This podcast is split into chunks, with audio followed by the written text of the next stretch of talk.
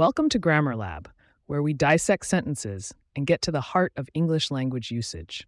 Whether you're a linguist, a student, or just someone who loves a good grammar puzzle, we've got you covered. Today, we have a real treat for anyone who's ever paused mid sentence and wondered, hmm, should I use which or that here? Keep listening as we explore how to choose the right relative pronoun.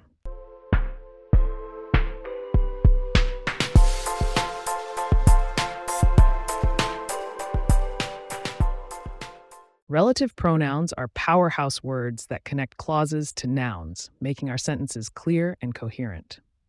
Which and that are two of the most commonly confused relatives, but there's a simple rule of thumb to help us out. Exactly, Abby. When we're talking about essential information to the noun, also known as a restrictive clause, that is usually the pronoun we need. No commas are necessary because the information is, well, essential.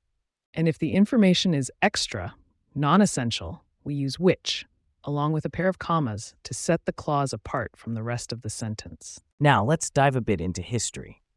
The word which has roots in Old English, appearing in texts like Beowulf. That also has Old English origins, used extensively by writers in defining clauses. Interestingly, the use of which and that was less distinct in earlier stages of English and has only become more standardized over time. Many classic authors, like Shakespeare, even used them interchangeably at times.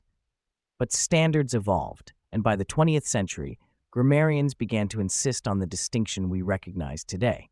Let's flesh this out with some examples. Speaker 2, here's one for you. The laptop blank has a sticker on it is mine.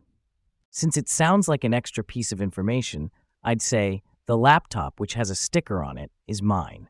Well done. And no commas needed for this one. The laptop blank I bought last year is already out of date. Essential information for sure. The laptop that I bought last year is already out of date. Now let's shake things up with a little quiz. Jack, should it be the secret ingredient blank she added to the recipe made the dish unforgettable, or the secret ingredient blank she added to the recipe made the dish unforgettable? Tricky. Since the secret ingredient is a defining feature of the dish's success, I'd skip the commas. The secret ingredient that she added to the recipe made the dish unforgettable. But if we were simply adding a tidbit about the ingredient unrelated to the outcome, we'd use which with commas. You've got it. And remember, listeners, if the sentence doesn't lose meaning without the clause, use which with commas like an aside. Otherwise, go with that.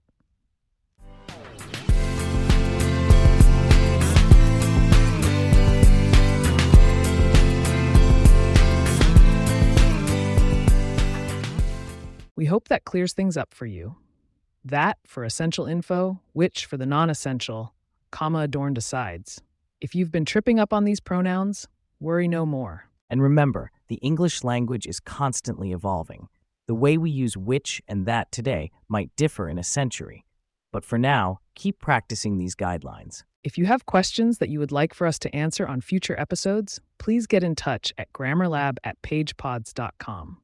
Our email address is also in the show notes. Plus, if you like the show, make sure to subscribe on your favorite podcast app and maybe even leave us a review so more language lovers can join our Grammar Lab community. To stay on top of the latest episodes and for show transcripts, don't forget to subscribe to our newsletter.